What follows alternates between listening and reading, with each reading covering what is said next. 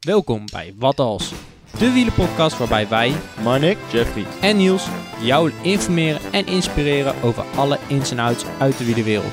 Van recreatieve fietser tot beroepswielrenner, iedereen is van harte welkom bij ons avontuur op zoek naar de perfecte fietser. Het wordt een hele tour, het wordt een lange rit. Oh lieve schat, mon amour. Zeg ben je fit? Ik wil met jou naar de top. Ik zie het paradijs als kleine tussenstop. En dan weer vlucht naar Parijs. Yes, we zijn weer terug met een nieuwe aflevering, Jeffrey. Goedemiddag Niels. Goedemiddag, waar zitten we? Oh, we zitten op, is, je zit gewoon op Papendal? Ja, op Papendal. We zitten op Papendal. Het is mijn eerste keer dat ik hier ben en ik, eh, en het is best indrukwekkend moet ik zeggen. Wat heb je allemaal al gezien? Nou, ik heb, ik ten eerste, we kijken hier uit op de velden van, eh, van de jeugd van Vitesse denk ik. Ja, En, ehm, en alles, alles staat in het teken van fietsen. Nou ja, veel wel natuurlijk en Ja. vooral topsport. Topsport, ja. Ja, vooral topsport. Jij zit hier ook op school toch Niels? Ik zit hier ook op school, ja. Hiernaast zit het eh, schoolgebouw van de Ja. Han. Daar eh, studeer ik aan.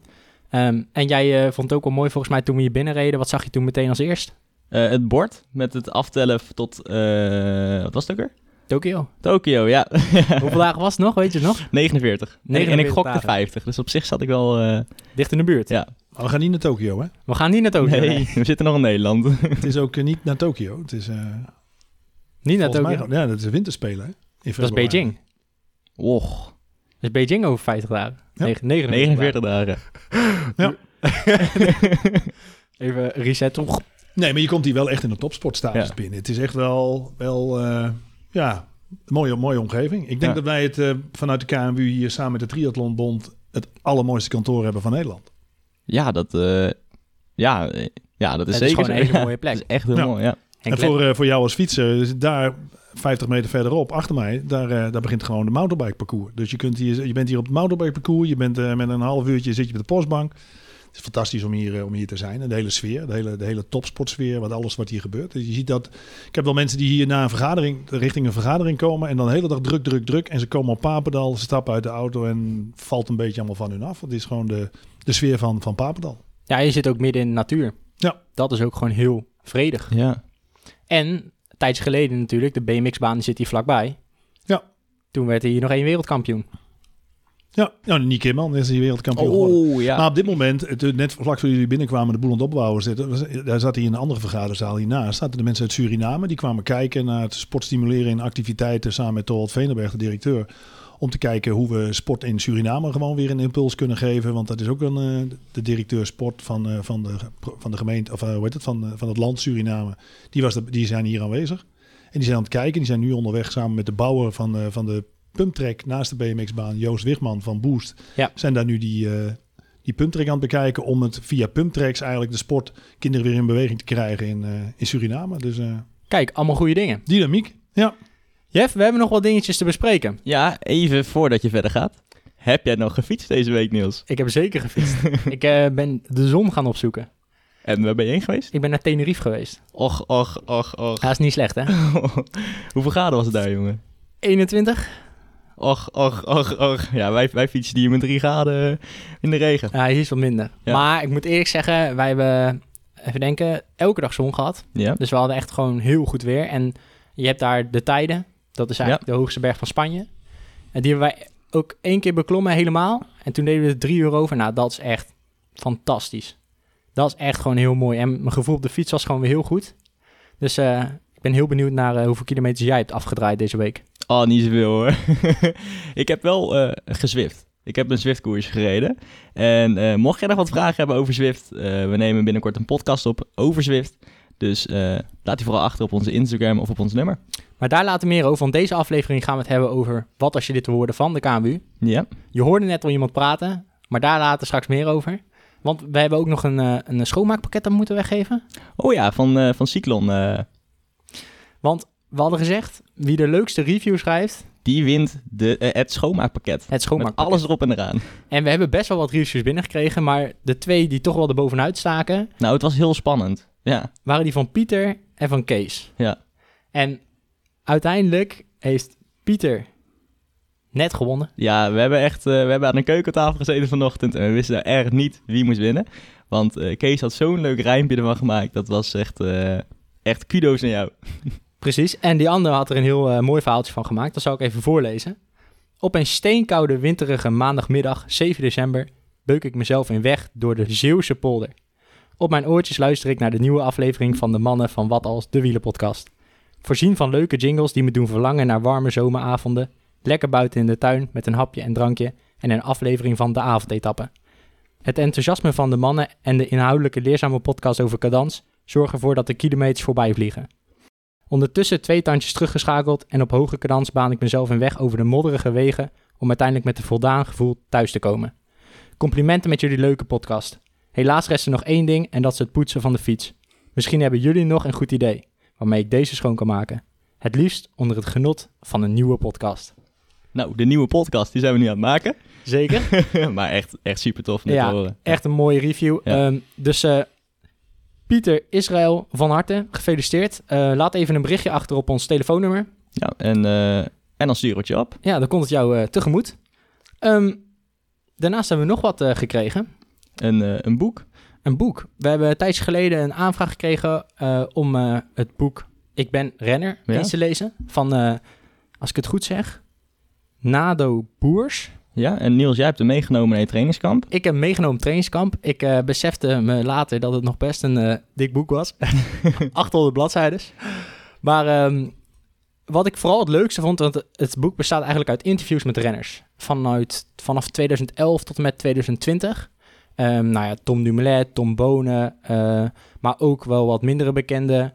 Zoals ehm, ja, Maarten Charlinki, die is op zich ook wel bekend, maar ook wat oudere namen. Nick Huizens, ik kende ik zeg niet persoonlijk, niets, maar maar in ieder geval, ehm, sommige vragen gingen bijvoorbeeld over doping. Dus wat meer terug in de Ja, tijd. ja. Ehm, en ook een hele leuke vraag, wat eigenlijk in elke renner werd gesteld, was waar kijk je naar jezelf eh, in de spiegel?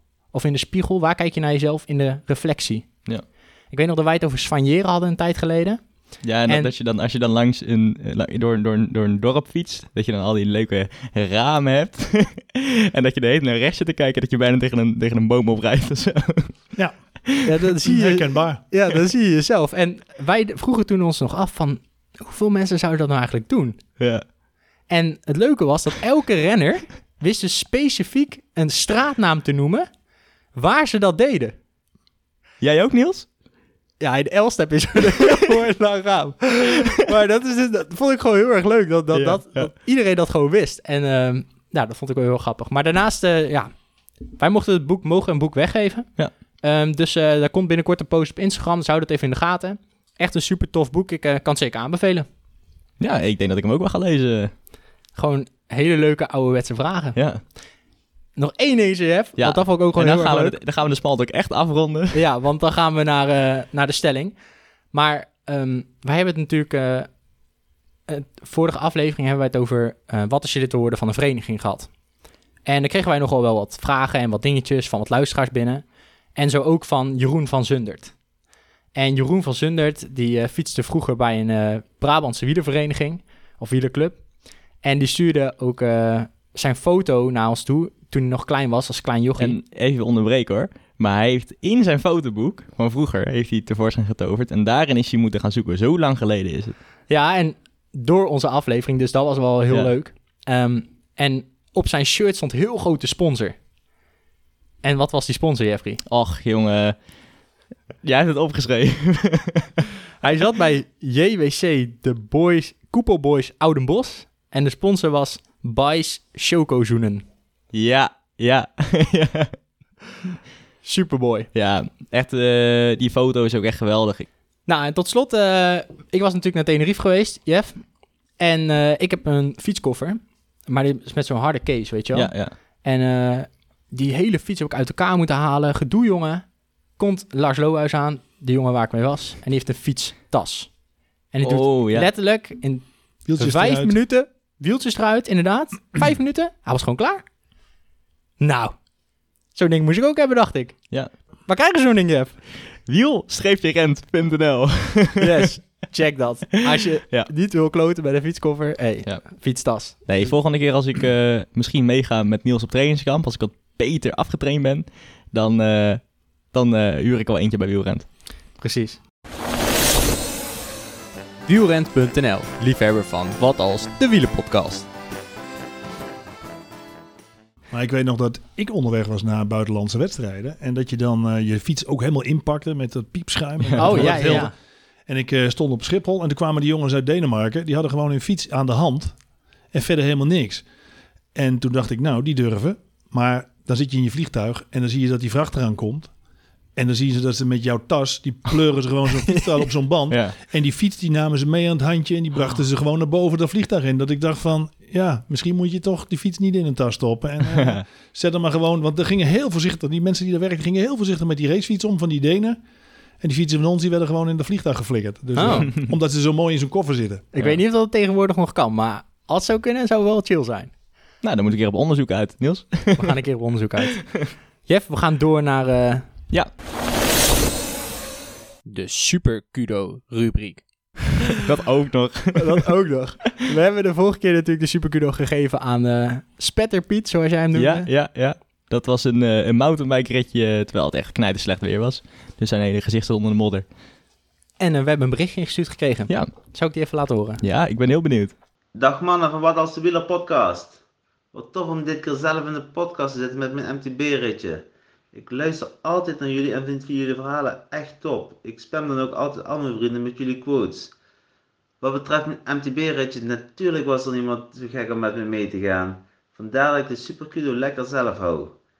En eh, Niels, ik ga ervan uit dat je de Kudo gewoon op het fietsje naar Limburg kon brengen. Oh, wat een goud. Heerlijke, heerlijke inzending. Nou, je hoort het al. Ik mag naar Limburg gaan Ja. fietsen. Nee, eh, lijkt me best leuk als het mooi weer is. En niet zo slecht weer als eh, waar mij, hij mee ging mountainbiken. Dan, ja. eh, Nou, ik heb hier een heel kort verhaaltje over. Ik woon zelf in Culemborg. En Hm. eh, ik zou een keertje gaan bikepacken met Jip. En toen zijn we met heel slecht weer zijn we naar Limburg gefietst, naar Maastricht. Dus het kan wel, Niels. het kan wel, maar Als je gewoon lekker je best doet. of dat je er beter van wordt, dat is maar de vraag. Nee. We hebben natuurlijk ook een nieuwe Super Kudo van deze week. En we hebben de vorige keer gezegd dat we keken naar wie de hoogste cadans kon halen. Ja. En die ons even zou taggen. Omdat we het over cadans hebben gehad de vorige keer met Ja. David Victor. En ehm, een cadans van 97 had ze gehaald. en dat was Meerte Willemsen. Ja. Dus Meerte Willemsen, gefeliciteerd met eh, de Super Kudo. Komt jouw kant op. Stuur ons even een berichtje. Laat Ja. ons even weten wat je ervan vindt. Ehm, En stuur natuurlijk even een geluidsfragmentje in. Wat Zeker, je ervan vindt. ja. zeker. Ja. dan hoor je jezelf terug, hè? Gezellig. Dan gaan we nu door naar de stelling. Wat als je lid wil worden van de KMU? We gaan samen uitzoeken eh, wat je daaraan hebt of, en of dat misschien eh, bij jou past om eh, lid te worden. Ehm, dat doen we niet alleen. Dat doen we samen met Henk van Beuskom. Welkom. Goedemiddag. Henk, zou je jezelf kunnen voorstellen aan onze luisteraars? Ja, nou Henk van Beuzenkom. Ik ben manager sport bij de KMU.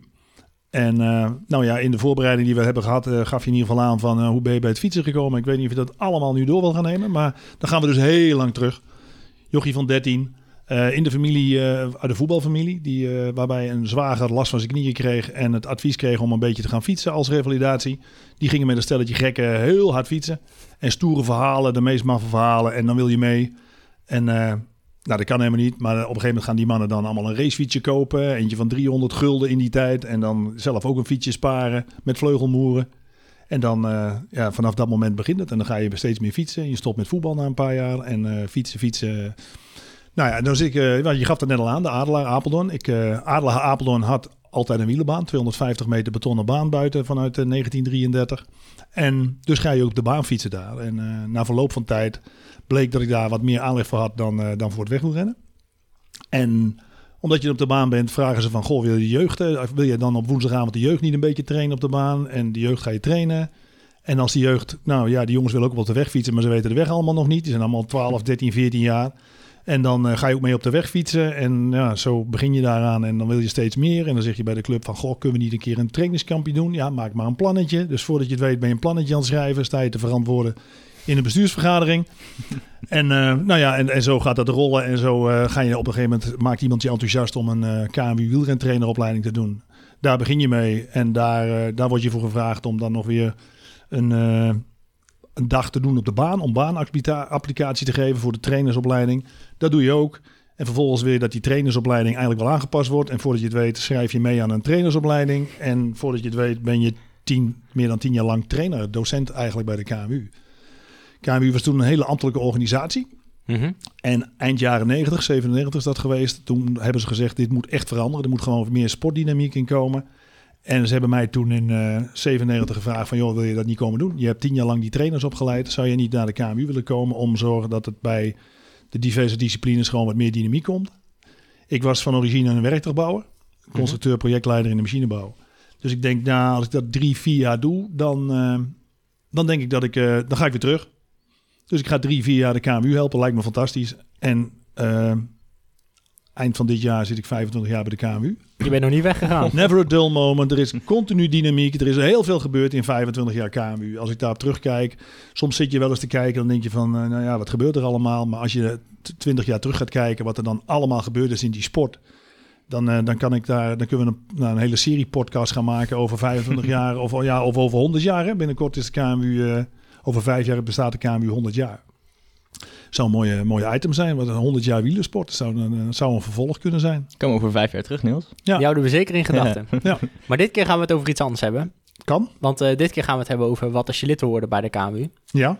Ehm, ik heb een uh, tijdje geleden ben ik begonnen aan een onderzoek. Eh, dat weet je ook, Henk. Ja. Eh, ik loop hier momenteel eh, stage.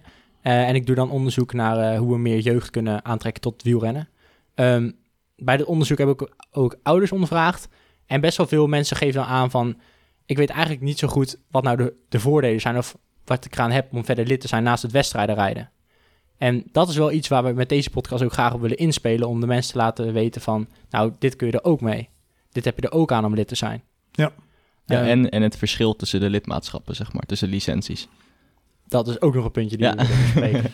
Ja, maar hier pak je eigenlijk al twee, twee, twee termen die eigenlijk voorbij komen. Het lidmaatschap van de KMU en de licentie van de KMU. Ja. Dat, Ja. is, dat, is, dat, dat loopt honderd keer door elkaar en dat is best ingewikkeld. Ja. En het vervelende wat wij hebben, en dat geldt niet alleen voor de wielersport, maar dat geldt voor heel veel sporten, dat Nederland toch heel erg voetbal georiënteerd is. Mensen zijn allemaal, hebben allemaal gevoetbald en ze komen al bij een voetbalclub vandaan.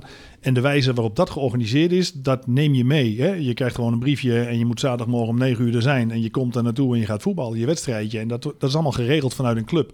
En de wielersport is natuurlijk een, ja, een, een individuele sport met z'n allen. Gezamenlijk een individuele sport beoefenen. En dat is, dat is voor heel veel mensen heel anders. Ja, maar waarom is dat zus en waarom is dat zo? En dat is echt een hele ingewikkelde... Nou ja, je hebt dat stuk helemaal geschreven. Jullie zijn daar, eh, je hebt dat onderzocht. En dan blijkt ineens dat dat veel complexer is. En dat heeft vooral ook te maken met dat je uit een hele andere... Heel veel mensen uit een heel andere georganiseerde sport komen. Ja, Ja. en dat is wel mooi dat je dit zegt, want ik kom zelf echt totaal niet uit de wielerfamilie. En toen ik drie jaar geleden eigenlijk bij een club ging, was het echt een doolhof. Dus je, je hoort hier wat, je hoort daar wat, maar er is nooit echt een lijn die je gewoon kan volgen, zoals met voetballen inderdaad. In het voetballen ga je gewoon naar je lokale club en daar word je gewoon verder geholpen. Ja. Maar met het wielrennen is het heel veel ingewikkelder. Dus ik hoop dat we hier heel veel vragen kunnen beantwoorden vandaag.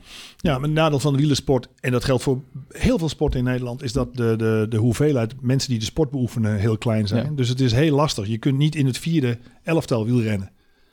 Want als je 15 bent, moet je tegen andere jongens van 15. En dan, eh, ja, Ja. dan zit je tegen een jongetje dat net begonnen is. En je zit tegen de jongetje die de ambitie heeft om eh, de Tour de France te winnen Ja. over, eh, over 20 jaar. Dus het is een hele complexe sport. En dat is, dat is het zoeken binnen alle sporten van hoe zorg je nou dat je gedifferentieerd wedstrijd aan boord kunt hebben. Maar wel ook weer zorgen dat je voldoende deelname hebt dat een organisator zegt, ja, dat vind ik leuk. Eh, Op dit moment binnen de KMU zijn we heel druk bezig met het eh, verder integreren van het Paralympische wielrennen. Dat, dat, doen we al vanaf 2003. Maar ook daar zit dus de complexiteit van hoe zorg je dat er voldoende aanbod is. Want je kunt best een organisator vinden die zegt, oh ik vind het leuk, een handbike-wedstrijd doe ik. Maar die moet niet denken dat er 50 handbikers op die dag naar die wedstrijd komen. Dus ja, hoe hou je de organisatoren? Hoe zorg je dat je altijd... Je hebt je renners, je hebt je verenigingen en je hebt je organisatoren. En hoe ga je zorgen dat iedereen het naar zijn zin heeft? En ik geef dat wel eens aan als je die driehoek hebt tussen de renner, de organisator en de vereniging. Die geef je allemaal 100 punten en als KMU mag ik er maar 200 verdelen. Dus er is nooit iemand absoluut blij. En als er eentje absoluut blij is, is een andere absoluut niet blij. Dus het is continu elkaar, met elkaar de sport oppakken. En ik denk dat dat ook het belangrijke is over het lidmaatschap van je KMU. Is eh, veel belangrijker het lidmaatschap van je vereniging. Het met de verenigingen opbouwen. De KMU is feitelijk een, een vereniging die overkoepelend is aan alle verenigingen in Nederland. En die verenigingen zijn de basis van de sport. En dus is het wat mij betreft veel belangrijker dat iemand lid wordt van de vereniging en via die vereniging een bijdrage levert aan het versterken van die club. Waardoor de sport ook op haar, de vereniging en de sport op haar, op haar beurt gewoon een eh, grote, grote boost krijgen. Ja, want het, het is wel zo dat je een lidmaatschap bij de KMU kan nemen, toch? Ja, en dan sinds zit een x-aantal- niet aan een vereniging. Nee, dat klopt. Je kunt de laatste jaren, en dat is vanaf 2010, omdat die dynamiek er natuurlijk zit, van mensen willen niet meer lid van een vereniging Mhm. en dat soort zaken. Maar als je kijkt naar, nou je kijkt naar de afgelopen twee jaar corona, is natuurlijk gewoon echt vreselijk. Maar als je naar de afgelopen twee jaar kijkt waar er nog wat gebeurt op sportgebied, dan is het toch bij die vereniging. Die vereniging die geïnvesteerd heeft in een accommodatie, in een, in een grote groep vrijwilligers die de sport willen blijven organiseren. En de individuele sporter kon nog wel een rondje fietsen, maar wedstrijden was er niet bij. Met uitzondering van de wedstrijdjes op clubparcours. En dan Ja. zie je dus toch dat in basis die vereniging gewoon heel belangrijk is om die continuïteit van die sport te garanderen. En dat geldt eigenlijk in Nederland voor de hele sport. En goed, we zitten nu net met, een, eh, met de plannen van de nieuwe regering. Maar daar komt sport niet in voor. Dus we zullen het de komende jaren ook nog of knijt, knijterhard moeten blijven werken om, eh, om de sport onder de aandacht te blijven brengen. Maar het, wordt niet als oplossing gebracht voor de, de, ja, ja, de obesitas en alle problemen en de gezondheid van alle jongelui en eh, mensen op langere leeftijd en meer mensen in het ziekenhuis. Dat is, dat is toch even een probleempje. En sport kan daar een hele belangrijke rol in spelen. En dan denk ik dat verenigingssporten, verenigingen en sporten bij de vereniging en een vereniging die faciliteert en je helpt, gewoon, eh, ja, gewoon van heel groot belang is. Dus je zegt eigenlijk bij de vereniging gaan lid worden. Dat is eigenlijk het voornaamste dat, waar je mee zou moeten beginnen. Ja, nou ja, we willen dus ook wel als KMU de ruimte bieden voor mensen die feitelijk eh, gebruik willen maken voor wat er allemaal is. En dat mag, want die ruimte is er. Maar dan, ja goed, dan moet je meer betalen. Dan betaal je een hoger lidmaatschap aan de KMU. En dan kun je via die KMU en dat lidmaatschap... kun je dan wel weer deelnemen aan activiteiten die geboden worden door de meeste verenigingen. Want wij als KMU, Papendal, wij organiseren zelf niks.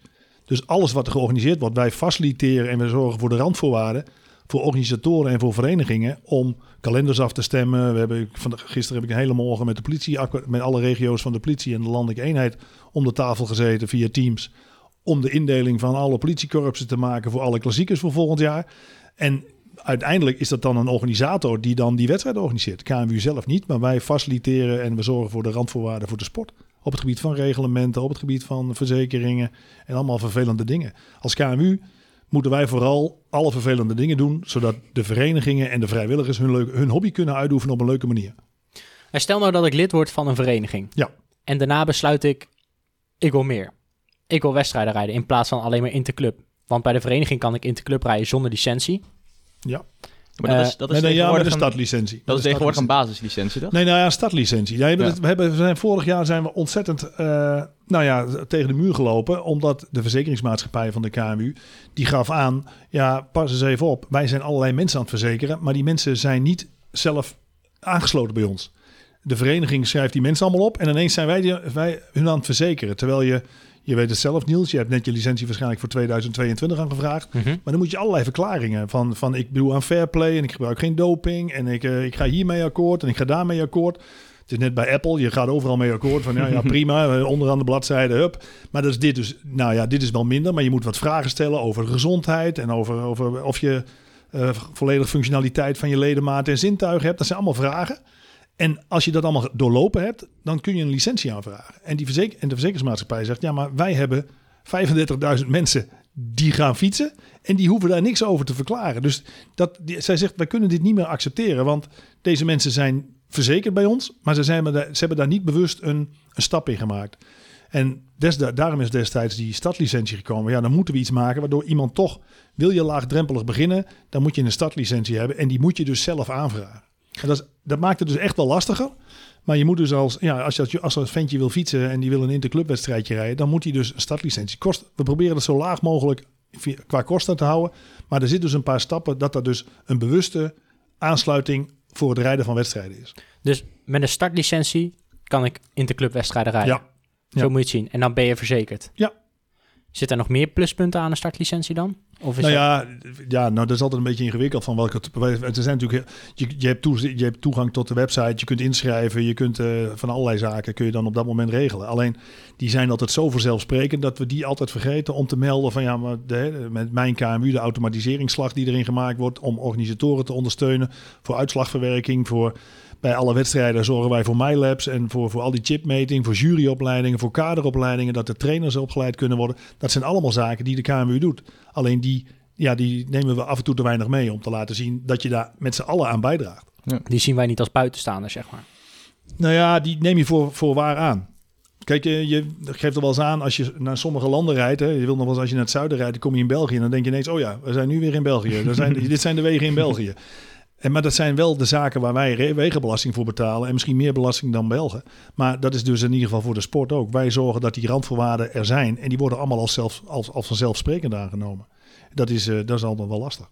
Ja. Of lastig, maar dus in ieder geval... We zouden daar als KMU veel meer nadruk op moeten leggen. Van jongens, we doen dit allemaal om, uh, om de sport mogelijk te blijven maken.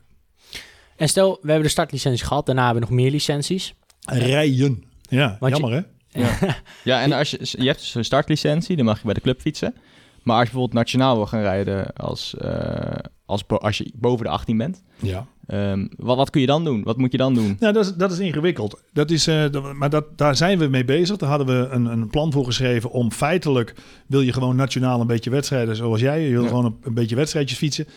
Uh, daar, zijn, daar ligt een plan om dan gewoon een KMU-licentie te nemen. Maar wat er nu nog ligt is een wirwar aan, aan, aan licenties. Hè? Je hebt eerst een nieuwelingenlicentie, maar dat is ook wel ingewikkeld. Want als je voor het eerst gaat fietsen en je ziet dat nieuweling, oh, dan begin ik daar. Want ik ben ook een nieuweling. Ik ben net begonnen, dus ik ben ook een nieuweling. Nee, nee. Nieuwelingen zijn jongetjes van en jongens en meiden van 15, 16 jaar. Daarna krijg je de junioren, 17, 18 jaar. En daarboven zit dus een, uh, zit dus een gedifferentieerd iets met een sportklasse, met een amateur en met belofte en elite. Ja, en dit is uh, waar mijn vraag denk ik echt naar voren komt. Uh, waar ik afgelopen twee, drie maanden denk ik mee zit. En we hebben ook een vraag van een luisteraar van Ja, ook de vraag van een luisteraar en mensen om me heen waar ik mee fiets. Want ja? ik, ik ben best wel fanatiek in het fietsen. Maar ik heb bijvoorbeeld in september twee maanden stilgestaan door een gekneusde voet. Mijn vorm is helemaal weg. En um, afgelopen jaar heb ik koers gereden bij de amateurs. Ik heb al twee jaar lang een amateurslicentie. Maar ik merk, omdat ik pas, ik ben net 19, dat het best wel zwaar voor me is. Omdat ik vaak met de uh, belofte en elite mee moet in die criteriums vind ik dat nog wel best wel heftig. En daarom zit ik nu te twijfelen tussen een sportklaslicentie of een amateurslicentie. Maar wat is nou echt het grote verschil tussen nou ja, die twee? kijk, een sportklasse, sportklaslicentie, daar kun je mee rijden in wedstrijdjes die voor de sportklasse zijn. Het probleem wat wij als KMU hebben, is dat het ons onvoldoende lukt om ook voldoende wedstrijdaanbod voor die groepen aan te boren.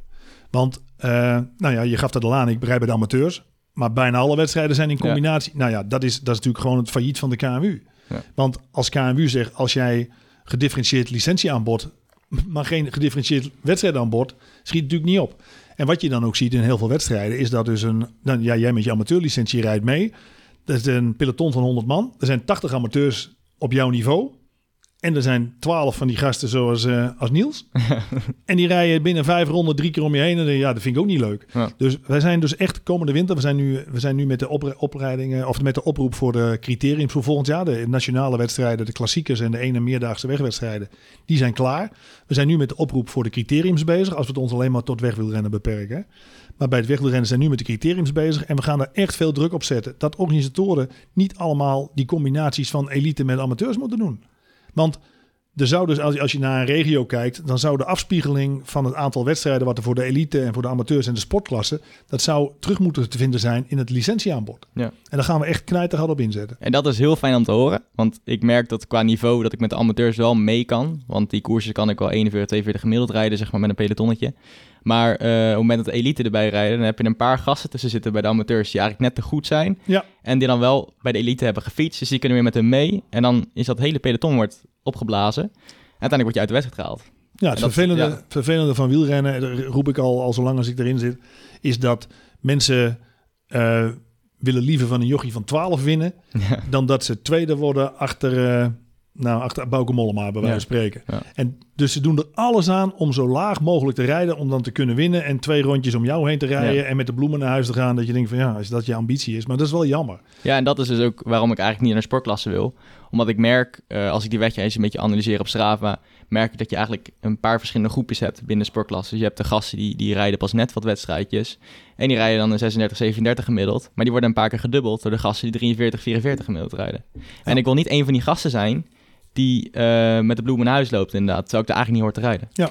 Maar ik denk Ja. dat de vraag dus is, bij welke categorie ehm, of bij welke licentie moet je nou eigenlijk aanschaffen eh, op het moment dat je net niet het hoge niveau haalt, maar wel wil fietsen in wedstrijden.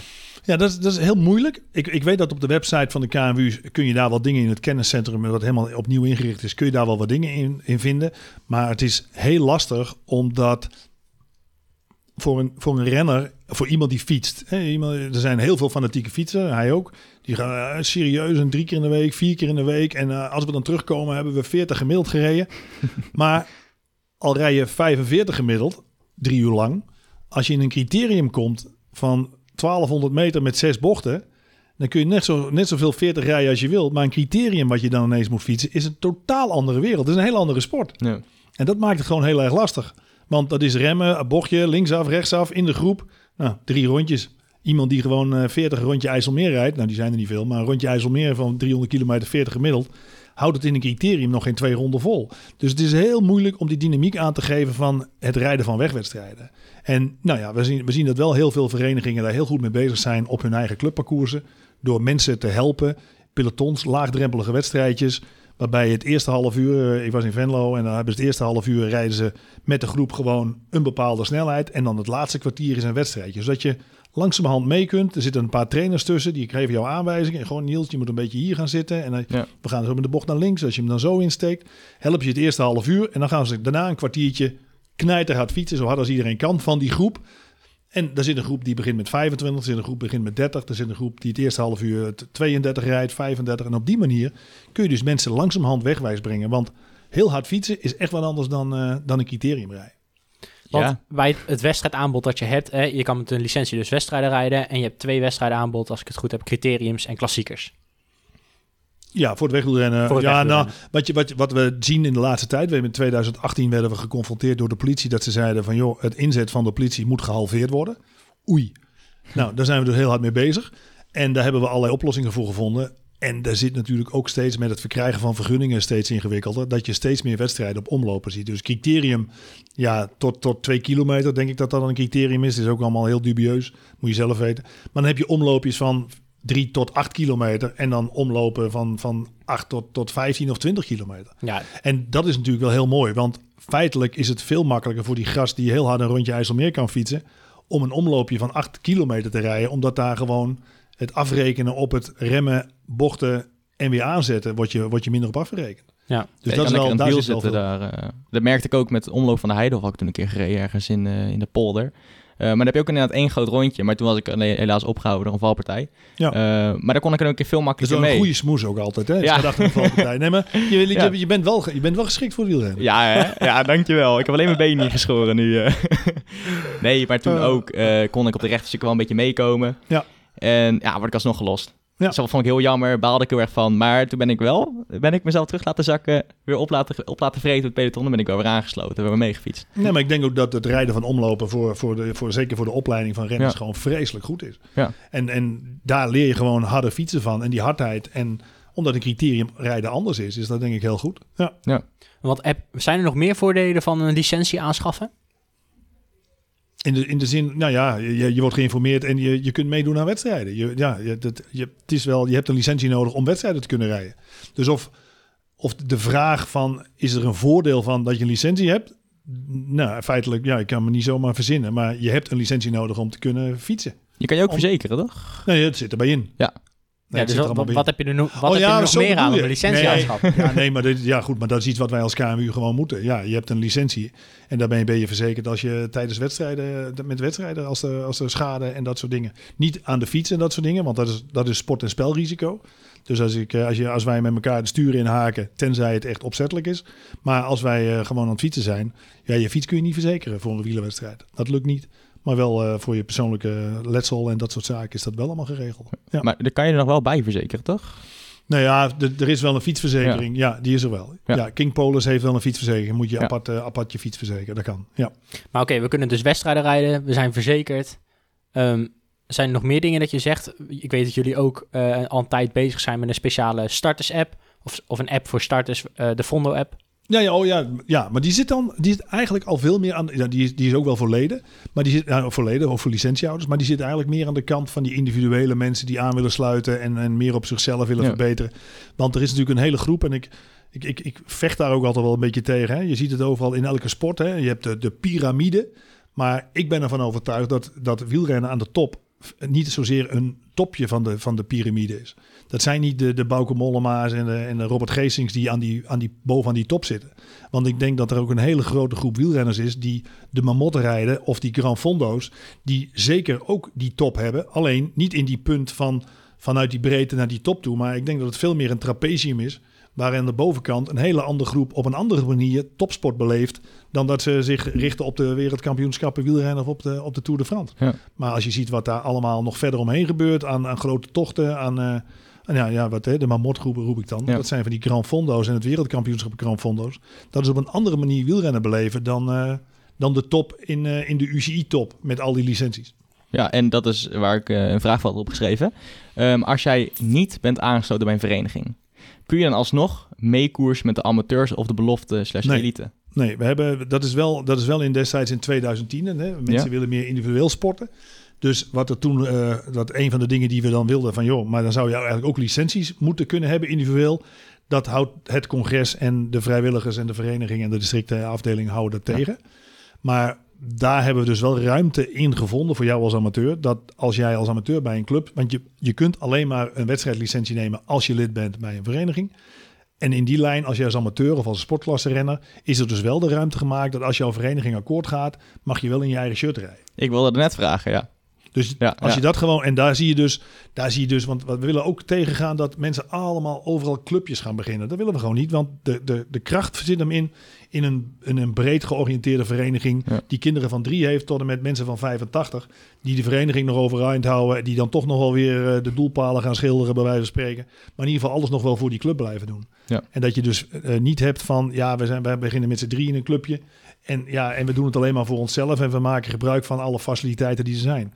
Dus we hebben bij de gewone verenigingen gezegd van, joh, geef die amateurs de ruimte. En ik zie dat heel veel verenigingen dat heel goed doen. Die zeggen van, nou, jij bent, Niels, je bent bij ons, je bent een amateurrenner. En jij mag in je eigen shirt rijden. Maar als er nou een criterium is wat we zelf organiseren of een wedstrijd, rijd dan wel in ons shirt. Maar verder mag je gewoon in je eigen shirt rijden. Ja. Dus er zijn allerlei mogelijkheden voor. Nou, er zijn heel veel vragen voor mij net beantwoord. Nou, heel fijn. nee, ik zat nog even eh, verder na te denken, want we hebben het net gehad over die, over die app die dan de KMU heeft ontwikkeld. Ehm, Ja, Fondo. ja, de Fondo-app. Dat is dus echt voor als je een lidmaatschap bij de KMU neemt. Hm. Dan kan je de Fondo-app gebruiken omdat je dan niet bij de vereniging zit, maar om dan zelf te starten. Ja. Zo moet je het zien. Ja, Het is letterlijk, het zit in de naam, denk ik, van de Grand Fondo. Dus je bent meer op jezelf. eh, in plaats van dat je het traject van een, van, een, van een club ingaat, waar je wordt opgeleid, eh, kun je jezelf opleiden door middel van een app. Ja, maar hij wordt ook heel veel. Hij is ook voor, voor de renners zelf. Ja. Maar voor, voor de mensen die gewoon zelf willen leren hoe ze moeten fietsen. Er zijn natuurlijk heel veel mensen die hebben helemaal geen zin in al die dingen. En die willen het doen op. eh, nou, zeker nu. Ik denk dat je op dit moment waar mensen heel veel thuiswerken. Eh, nou ja, meestal eh, de mensen die gewoon hun werk hadden, konden. ja, heel veel mensen kunnen nog. Als je in een fabriek werkt, is dat wel anders. Maar er zijn natuurlijk heel veel mensen die op dit moment thuis moeten werken. Waardoor ze flexibeler zijn in het indelen van hun dag. Ja, Dus daar waar ze eerder dan s'avonds om 7 uur met lampjes op de fiets in de ronde moesten, kunnen ze nu gewoon overdag. Maar ja, of dan je maatjes ook kunnen, of de club kan. De club doet het op dat moment niet. En dan is het handig met een Vondel-app om gewoon een trainingsschema daarin te krijgen. Van wat moet je dan op gaan pakken? ja. Hoe ga je je training? Hoe ga ik me nou voorbereiden? Op dit moment, nou, neem nu, word nu lid. Neem die Fondo-app, sluit je aan bij die Fondo-app. Zodat je je ergens in april gewoon de, de Amstel Gold Race, eh, de Tour toch kunt fietsen. Daar, daar wordt dan zo'n heel schema voor gemaakt om daar naartoe te gaan. Je moet wel aangeven van, joh, ik fiets maar drie keer in de week of ik fiets maar één keer in de week. En als je zegt, ik fiets één keer in de maand, dan zeg je, nou, dan moet je niet aan beginnen. maar nee, maar dat, dat, dat soort zaken geven ze dus mee. Dus op die manier kun je dus, maar ook op het gebied van mountainbiken, kun je jezelf gewoon heel erg verbeteren. En ja, weet je, jij vroeg net aan mij, Niels, van wat, wat, wat heb je dan aan die KMU? En dan sla ik allerlei dingen over. En ik denk dat ook bij heel veel opleiding in het fietsen heel veel dingen overgeslagen worden. En die Fondo-app, die pakt gewoon al die details op. En ja, hoe onbenodig kun je het hebben, maar als je op de weg fietst en hij gaat mee, dan zeg je, joh, maar als je linksaf gaat, moet je je linkerpedaal hoog hebben. ja, je roept het niet eens, omdat het voor jou zo vanzelfsprekend is. Maar dat is het mooie van dat, van dat beginnersniveau. Het wordt je allemaal uitgelegd. Want er zijn zoveel dingen die je zelf, jezelf hebt aangeleerd, die al, ja, dat is toch logisch. Maar dan moet je echt helemaal terug naar, nou ja, vraag aan Frans Mazen. Ken je Frans Mazen? Mhm. Jumbo-Visma, de ploegleider. Die werd junior. Ik weet niet je luistert Frans, maar dan moet je zeker gaan luisteren. Nee, maar Frans was junior en dat was een zeer getalenteerde wielrenner. Hij kon heel goed voetballen, maar hij was ook een zeer getalenteerde wielrenner. En in een van zijn eerste wedstrijden viel hij twee keer op zijn bek. Hij was weggereden en ze zeggen, nou, die gaat gewoon die wedstrijd winnen. Hij is twee keer gevallen. Volgens mij was het Moet je me even helpen, Frans? Volgens mij was het eh, de onderbanken of zo ergens eh, bij Zevenaar in de buurt. Maar hij heeft die wedstrijd eh, uiteindelijk hij heeft niet gewonnen. Omdat hij twee keer gevallen was. Omdat hij bij rechtsafslaan met zijn pedaal aan de grond kwam en vol op zijn bek ging. maar dat had niemand hem verteld. Omdat het zo vanzelfsprekend was. En omdat hij zo goed was. En ik, ik zie het nog. Maar ik, ik, ben, ik ben van origine. Ik heb wel gefietst. Maar ik ben veel meer een trainer dan dat ik een, een fietser was. Maar als, als fietser zelf, als trainer zit je altijd te kijken van hoe zit iemand op de fiets. Hè? Je kunt in de spiegel kijken, maar als je trainer bent kun je er gewoon naast gaan rijden en kun je dat gewoon heel goed meenemen. En dan zijn er zoveel zaken waarop je sporters kunt, hele kleine dingetjes kunt wijzen. Want wielrennen lijkt heel simpel, maar als jij in een beweging van je been, je had het net over een cadans van 100, maar in die cadans, waar je dus een 360 graden maakt, worden er vijf, grofweg vijf verschillende spiergroepen aangespannen. En de ene begint hier en die stopt daar. En dan neemt een andere groep dat over. Dat gaat in, in een cirkel van 360 graden. Bij vijf verschillende spiergroepen. Die allemaal op een bepaald segment van die 360 graden aan het spannen zijn. Als je daar dat mis zit met die ene spiergroep. En je gaat vijf uur fietsen. Dan, wordt dat, dan telt dat heel veel bij elkaar op. Dat je niet efficiënt aan het trappen bent. En ik denk je daar wel even nou goed over na moet denken. Dus het is echt wel knijterbelangrijk om gewoon heel efficiënt goed te fietsen. Je gaf het net aan over, over je bewegingsfrequentie. Nou, dat is gewoon heel erg belangrijk. Daarom is baanrennen, het multidisciplinair fietsen, uh, dingen die je bij veldrijden op de weg, heb je dat stuurvaardigheid veel minder nodig. Maar door te gaan mountainbiken of veldrijden kun je je stuurvaardigheid vergroten. Je cadans waar jij het over had, je souplesse en je, en je coördinatie kun je op de baan weer heel veel vergroten. Nou ja, vaardigheden kun je bij de BMX vergroten. Dus het multidisciplinair en gewoon totale opleiding. En ik heb hier zo'n boekje liggen wat ze, wat ze vorig jaar hebben uitgebracht. Gewoon om, dat, om renners gewoon complete sporters te maken, is gewoon heel van belang. Ja, wat, wat je ook heel erg ziet is bij verenigingen, is het moment dat, dat jeugd daar gaat fietsen, dat ze zeggen van koop een, een cyclocrossfiets uh, waar je wegwielen uh, in kan hangen. Ja. Waardoor je wel kan veldrijden in de winter, waardoor je techniek veel beter wordt en je kan groeien als uh, renner in de toekomst. Ja, ze hebben bij de jeugd ook afgelopen jaar de verzetten, het, het, ja. de verzetten bij het veldrijden iets aangepast omdat een bandje voor het veldrijden hoger is dan bij de, bij de dingen. En dan kun je toch je gewone wielen gebruiken, hetzelfde verzet gebruiken, maar dan, neem je het, dan zet je de crossbandjes op. Maar dan wordt je afstand groter en toen hebben ze die, verzetten, die afstanden voor het veldrijden aangepast, zodat je jezelfde fiets kunt blijven houden. Om het allemaal niet zo duur te maken, want het kost allemaal serieus veel geld dat wielrennen. Ja, vooral als je er niet in zit, dan, uh, dan schrik je wel even. Ja, maar wat je net vertelde over uh, het hele wielrennen, hoe mensen er naar kijken, en dat dat heel simpel lijkt. En dat het uiteindelijk helemaal niet is. En dat je maar net moet weten dat je pedaal omhoog moet doen in plaats van naar beneden in de bocht. Dat is ook de hele reden waarom wij überhaupt deze podcast zijn gestart. Want um, Marnik, dat is uh, de andere jongen waar we de podcast mee maken. Die is net begonnen. Uh, die komt naar mij toe. Die vraagt Niels, hoe moet ik beginnen met wielrennen? Heb je een handleiding voor mij? Ik zeg, ja, uh, hoe moet je beginnen? Gewoon fietsen, jongen. Gewoon trappen. en inderdaad, eerste bocht, weet je al. Oh, pedaal over de grond heen. Ja, en nu? Ja, hoe moet je überhaupt beginnen? Ja. Dat is natuurlijk super belangrijk. En dat, daarom maken wij deze podcast ook om voor de mensen een inzicht te geven van... hey, zo kun je beginnen met wielrennen. En ik zou sommige dingen heel vanzelfsprekend vinden. Marnik totaal niet. En Jeffrey misschien half. Ja, ik begin dingen vanzelfsprekend te vinden. Maar heel eerlijk gezegd, toen ik 15 was en net ging fietsen... zat ik in mijn eigen konnetje in Culemborg. En ik keek rond en ik, zag, ik kende niemand, niemand van mijn leven die fietste. Dus ik dacht van, moet ik nou altijd voor mijn hele leven alleen gaan fietsen hier? Of hoe kom ik nou in contact met jeugd? Ik wist ook niet dat Niels in de buurt woonde. Ik kende elkaar helemaal niet. Maar, maar daarom is het ook heel belangrijk om te weten van... hey, waarom zou ik lid worden bij de KMU? Je zit bij een vereniging. Nou, heb je daar een beetje je komkommetje. Ja. Um, en dan? Ja. Waar moet je dan heen? Moet ik een wedstrijd rijden in Zeeland? Oh, hoe, hoe werkt dat?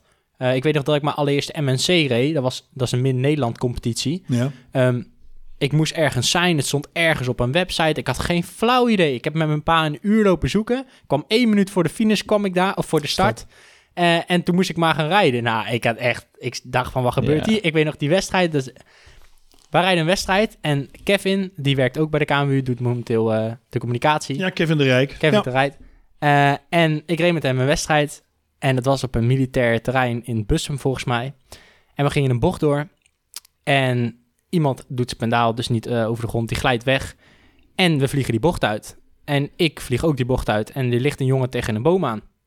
En met een bebloede knie. Ik denk, oh, dat is niet goed. dus wat doe ik? Ik stap af. Ik loop naar hem toe. Ik zeg, gaat het wel goed? Hij zegt, ja, mijn knie doet pijn. Ik zeg, nou, lopen we even naar de, naar de ziekenauto.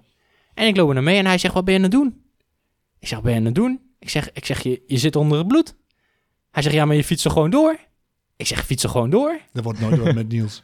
Hoezo, Nee. hoezo moet ik doorfietsen? Zeg ik. Ik, zeg, ik zeg, ik ga zo wel weer fietsen. Nou ja, ik daarna weer de fiets opgestapt. Volle bak achter dat peloton aangereden. Nooit meer bijgekomen. Bleek dat ik een rondje vergoeding had toen ik over de streep heen kwam. Toen ik was gefinished. Een rondje vergoeding? Ja, wat is dat? Ja, ja, Weet ja, je wel, ja. dat weet ik gewoon allemaal niet. Nu is het normaalste zaak dat als ik een valpartij hoor, denk ik... Oh, ben blij dat ik er niet bij lig. En dan rijd ik door. Het, zijn, het is eigenlijk heel gek, weet je wel. Maar als je niet in de wielerwereld zit, heb je geen flauw idee. Nee, het mooie vind ik, denk ik, is dat Niels en ik allebei totaal niet uit het wielergezin komen. Dus ik we- ook niet hoor. Oh, kijk, dat, dat vind ik zo fantastisch om met zulke mensen te praten. Want iedereen die, die, die snapt niet waar die mee bezig is. Nee. Dus het is heel onduidelijk eh, wat je allemaal moet doen. Nee, Tot je bij een er was, er was onlangs een, eh, een petitie gestart door een x-aantal renners. Die Ja. vonden van alles eh, over de KMU. En daar hebben we vorige week een gesprek mee gehad... samen met Torwald Venenberg, Wouter Bos en John Waterreus van de commissie Wegsport. Wat vonden die precies? Hm? Wat vonden die precies? Oh, die, die vonden van op, op ja, je zou de petitie even moeten, maar die vonden van alles over dit moest anders en dat moest Ja. anders. En eh, dit gaat niet goed en het gaat hier niet goed. Maar dat zijn allemaal, dat, dat, we hadden de, de petitie besproken bij de commissie Wegsport. En die zeiden ook van ja, hier staat niks nieuws, wij weten dat. We- Dit weten we allemaal, maar je kunt, de zaak is niet zomaar om te draaien. Je kunt niet zo, hè, dit- wat ik net aangaf over het aantal wedstrijden voor sportklassen en amateurs, dat die verdeling niet goed is. Maar uiteindelijk is het een vereniging die zelf bepaalt voor welke categorie ze willen organiseren. Dat, daar ben ik niet de baas over. Als jij zegt van nou, ja, we willen een wedstrijd organiseren in Culemborg en dat doen wij voor de sportklasse. Ja, dan doe je dat omdat je daar gewoon jezelf goed bij voelt. Of omdat je heel veel leden hebt. Of om, dus dat is niet dat de KNVB zegt, ja, dat mag niet. Je moet voor de junior vrouwen, want er is niks. Ja, ze, ja, dat gaan we gewoon niet doen. Dus het is ook de vrijheid van de organisator en de vereniging om te doen wat ze zelf willen. En eh, ik denk dat dat ook heel goed is. Maar we proberen daar wel sturing in te krijgen. Want hoe zit dat bijvoorbeeld met een N- eh, in Zandvoort of in eh Zaltbommel? Dat doet de organisator dan nu regelen Ja. en die zegt, die blaast het nu dan af? Of eh, wat heeft de KMU daar dan over te zeggen? Nou ja, wij zitten midden in die organisatie. Wij draaien dus mee met, met, met alles, eh, met de voorbereidingen. En eh, we hebben gewoon een, gewoon een goed contract met die organisator. Hoe gaan we het oppakken? Want er zijn, ja, dat zijn dan toch de grotere organisatoren van veldrijden die die kampioenschappen af en toe willen organiseren. Maar dan komt het verhaal met, met wat kan wel en wat kan niet. En dan gaat het ook over een, een groot over financieel verhaal.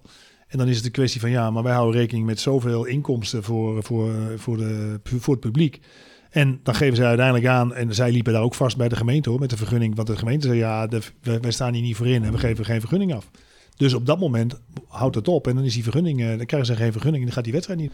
Dit was al wel langer bekend bij ons, dus eh, wa- waarschijnlijk, ik denk dat we begin volgende week klaar zijn en dan komt er gewoon, eh, komen wij naar buiten met een, met een andere organisator. En dan hebben ze heel veel en dat is wel heel mooi.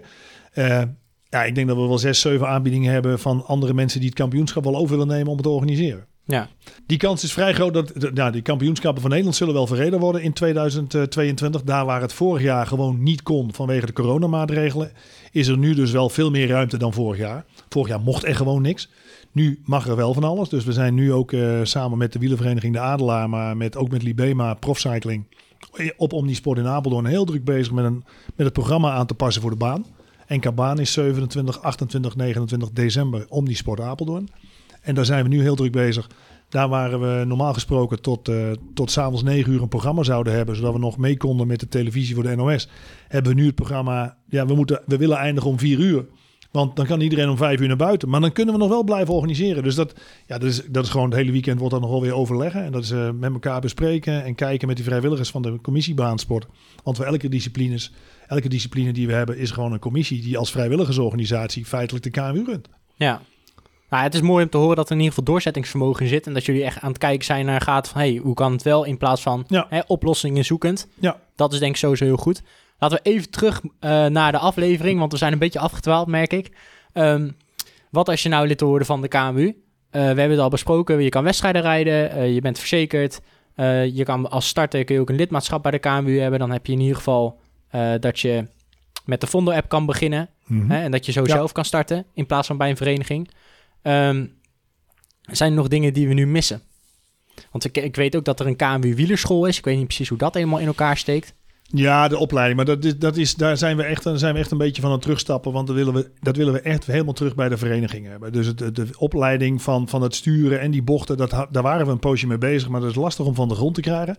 En we, willen, we, zetten dus echt, we zijn dus echt nu op dit moment echt weer aan het inzetten om de trainers weer op te leiden bij de verenigingen. We zijn wielrentrainer 2 opleiding. Uh, wielrentrainer 1 kun je vrij eenvoudig doen. Dat is het laagste, dan ben je een beetje de assistent van de trainer. Maar wielrentrainer 2 opleiding zijn we nu bezig. Er komt een docent vier zaterdagen bij jullie op de club. En de mensen die mee willen doen, die gaan die opleiding doen. Die moeten er wat in de praktijk. Dus één keer in de drie, vier weken komt zo'n uh, docent een dagje, een zaterdag. En uh, na een x-aantal, na vier keer heb je een examentje.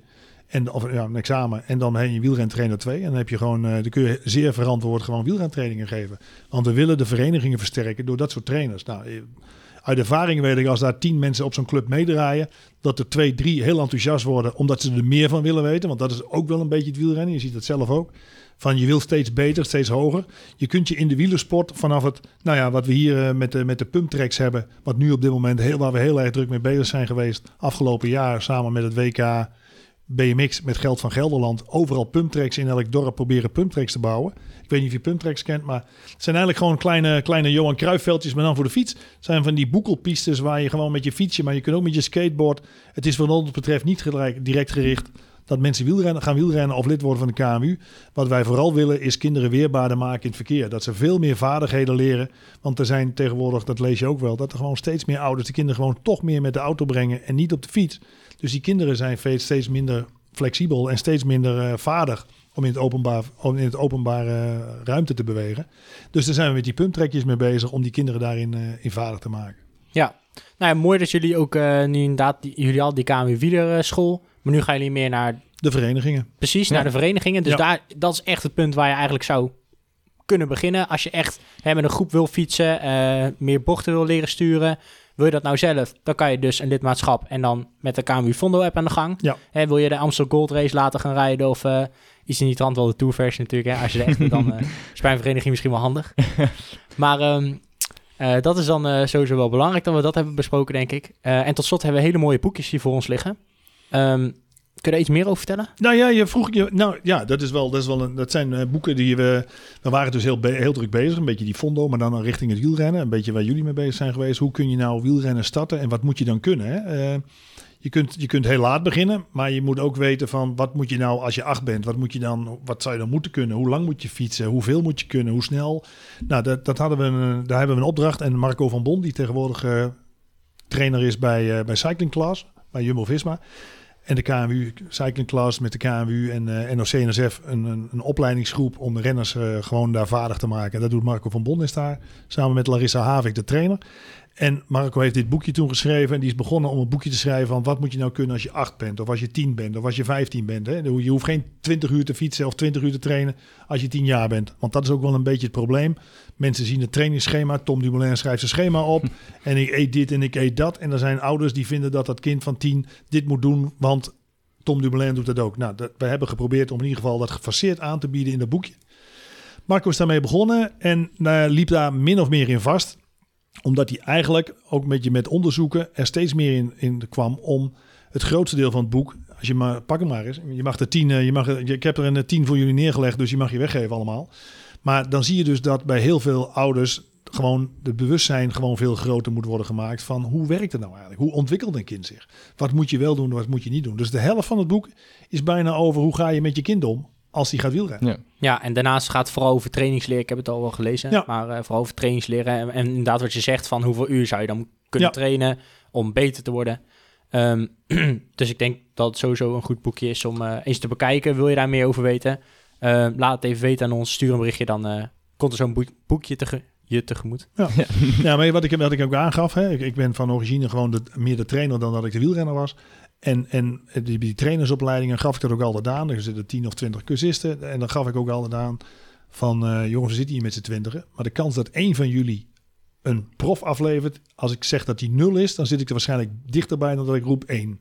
Dus zorg in vredesnaam bij alles wat je doet met die jongeren, met die jeugd, dat ze zichzelf ontwikkelen en dat ze plezier hebben. Ja. En niet, niet als een, als een uh, heel gedreven iemand van ja, maar ik ga een kampioen afleveren. Want er zijn zoveel barrières op de weg. Dus zorg vooral dat ze fietsen en dat ze hun leven blijven fietsen. En dat kan beginnen bij de pumptrack, dat kan bij de BMX, dat kan bij het mountainbiken, veldrijden, baanrennen, wegrennen. Alles kan je daarmee doen. En, ja, en je kunt je altijd op je eigen niveau gewoon daarin verbeteren. Met een Fondo-app of gewoon ja. door, door gewoon de trainingen zelf, door jezelf erin te verdiepen.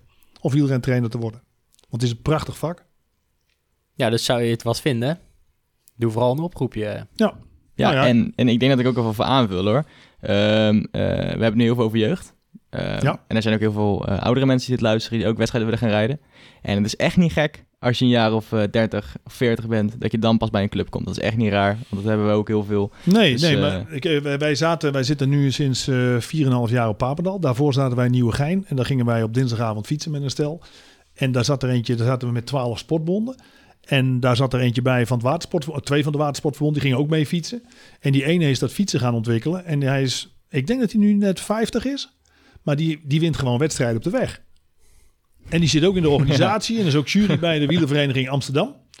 Dus die is daar op, op, het, eh, op sloten, is hij daar gewoon hartstikke helemaal, helemaal... En hij doet mountainbiken, rijdt op de baan en rijdt op de weg. maar hij is dus gewoon eh, na zijn veertigste begonnen. Of in, net rond de veertigste begonnen en rijdt gewoon wedstrijden. Het zijn er niet veel die dat kunnen hoor. Omdat je, maar, maar het kan wel, met zeer gedreven met die fietsen bezig zijn, kan dat, eh, is er alles nog mogelijk. En niet, niet de Tour de France winnen, maar je kunt wel mooie Grand Fondo's rijden. Mooie wedstrijdjes in het buitenland. Dat is voor, voor, in de wielersport kun je heel lang volhouden met, nou ja... Ja. De- ik, kreeg, ik kreeg iemand vorige week die belde van ja, ik wil het werelduurrecord voor 70 plus, want ik rij nog. En wat moet ik doen? Nou, dan geef ik daar antwoorden, dan help ik. Dus als je vragen hebt, als je wereldkampioen wil worden, werelduurrecord wil verbeteren, gaan we die mensen, nou ja, hoe dit en hoe dat. Ja, maar ik kan, want hij was aan het trainen op Amsterdam. Ik zei, ja, misschien is Amsterdam niet zo handig met die korte bochtjes. Maar als je gewoon naar, eh, want hij kon nog niet op zo'n stuurtje zitten, daar was hij nog aan het oefenen. Oh, ja, dan ga je naar Geleen, hebben we een hele mooie 500 meter baan buiten. En dan kun je gewoon prima met je opzetstuurtje. Nou, hij was helemaal blij en hij ging ervoor en hij was helemaal gerustgesteld. Ja, ja, ambitie. geweldig. Ja. Gewoon 70 plus ambitie om het werelduurrecord te verbreken. Ja, Ja. top. Dus uiteindelijk, hè, als we even helemaal terughalen, alles. Het gaat uiteindelijk echt om plezier op de fiets. Alles. En dat kun je ook zeker krijgen als je wedstrijden wilt gaan rijden en daarmee een licentie wil aanschaffen of een lidmaatschap bij de KMU. Uiteindelijk gaat het allemaal om het plezier. Ja, nou, maar zonder plezier is, is de basis. eh, Het kan best wel een keer dat je zin- geen, dat zul jij ook hebben, Niels, dat je niet zoveel zin hebt om te trainen. Of dat je denkt van nou, ik ga tien intervallen doen. En dat je er eentje gedaan hebt en je denkt, "Pff, ik doe er vijf. Dat je na twee denkt, nou, ik doe er nog één en dan stop ik ermee. Dat, eh, dat, dat, zo, zo fietste ik. Maar, maar ja, er is, er is, het mooie van de sport, van de wielersport, is je kunt je altijd verbeteren. En altijd op een bepaald niveau of op een bepaalde discipline. Er zit continu rekken. Het is niet op een gegeven moment van ja, nee, weet je, ik, heb, ik ken het allemaal, ik weet het allemaal. Er is altijd weer een, een, een je kunt altijd weer een stapje hoger of je kunt je er verder in verdiepen. En ik, eh, ja, ik zou, eh, ja, het is het mooiste wat er is. Dus als we even naar de conclusie van het verhaal gaan. De conclusie. Hoe zou je de conclusie beamen? ik weet sowieso, ik zou je een beetje helpen. Oh, doe jij eens even. Ja, maar jij bent er goed, jij bent er beter in dan ik. Nou ja, in het begin is natuurlijk belangrijk wat je ook zegt. eh, wil je beginnen met fietsen en uh, bocht leren sturen, bijvoorbeeld in een groep rijden, hè, gezellig plezier met elkaar. Begin bij een vereniging. En het maakt echt niet uit hoe oud je bent. Maakt echt niet uit hoe oud je bent, inderdaad. Ehm, wil je dat nou liever meer op jezelf doen? Ga dan naar een KMU-lidmaatschap. Ga, naar, ga werken met de Fondo-app. Ga kijken waar je doelen liggen. Ehm, en wil je nou wedstrijden rijden? In welke belofte of licentie, categorie dan Mhm. ook? Ehm, ga dan via de club. Ja, ik, denk dat, ik denk dat je heel veel vragen gewoon bij de vereniging kunt, Ja. kunt hebben. Maar, dat is, maar wielrennen, de clubs zijn best wel lastige, lastige instanties hoor. Als je daar komt met je racefiets en ze staan daar te kijken, dan is het best lastig. Er zijn weinig. De verenigingen zouden het ontvangstcomité best wel iets kunnen vergroten bij hun. eh, bij heel veel verenigingen. Dat Ja, als mensen binnenkomen, dat je ze even gewoon aan de hand neemt. Een buddy systeem zou gewoon voor elke club heel erg mooi zijn. Ja, en ik ben daar eerst, ik ben nu mee bezig, want ik ga volgend jaar stage lopen en ik mag wat eigen projecten draaien. En ik ben daar bezig voor JVR de Betouwers. Ja. Eh, wil ik wat meer met social media gaan doen, om het wat eh, aantrekkelijker te maken. Ja. Dat de instap eh, kleiner is. Nou ja, maar dat is een hele mooie multidisciplinaire vereniging Ja. met een fantastische accommodatie. Ja, zeker. Waar je gewoon, ja. En, en de- desnoods ontwikkel je je als trainer, hè? Want, Ja. want ik, ik, heb wel, ik heb wel gefietst, eh, kampioenschap en alles wel gedaan. Maar ja, ik zat toch meer aan het opleidende kant en renners begeleiden en trainen. En dan is het, ja, dan is dat gewoon, ook dat is een hartstikke mooi. Je kunt je altijd blijven ontwikkelen. Maar je kunt je ook de kant van het organiseren ontwikkelen. Ja. Er is altijd wat te doen. En zo is dat.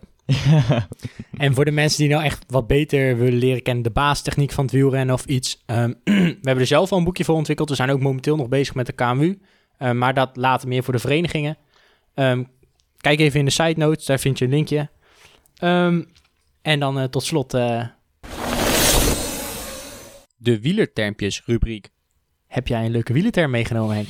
Ja, dat vind ik altijd ingewikkeld, een wielertermen. Ik, ik, had al, ja, ik was onderweg hier naartoe. Toen dacht ik, ja, wat moet ik nou, wat, wat ga ik dan doen? Hè? Ik zag ze al voorbij. En, uh, maar voor mezelf, wat ik, wat, ik, wat ik toch heel belangrijk vind... en uh, dat, dat zie ik ook bij het aanleggen van vaardigheden. Gang is alles. Gang is alles. Maar nou, is het alleen in het wielrennen of gewoon... In het hele leven? Gang is alles. ja, ik weet niet. Soms, soms moet je wel even pas op de plaats maken. Linkerbaan. Nee, maar, het is, het is, nee, maar dat, dat, maakt het wel heel lastig. En dat zien we natuurlijk overal. Bij, bij uh, sommige zaken is... is uh, ja, het gaat, het, als je eenmaal fietst, hè, ik zie die mensen, die, die, die allochtonen komen dan en die moeten leren fietsen. En die vinden het allemaal heel eng. en die gaan langzaam fietsen. En dat is, ja, maar langzaam fietsen is het moeilijkste wat er is. Dus ja, en dat is met veldrijden. Nou ja, dat, ik, zie dat ook wel. Hè. Vorig jaar hadden we gelukkig weer een keertje sneeuw. Maar als wij hier dat mountainbike parcours rijden, dan is het allemaal zoeken en om takken heen rijden. maar als er sneeuw ligt, kijk je nergens naar. En dan ram je er gewoon doorheen. En dan gaat het goed. Dus gang is alles.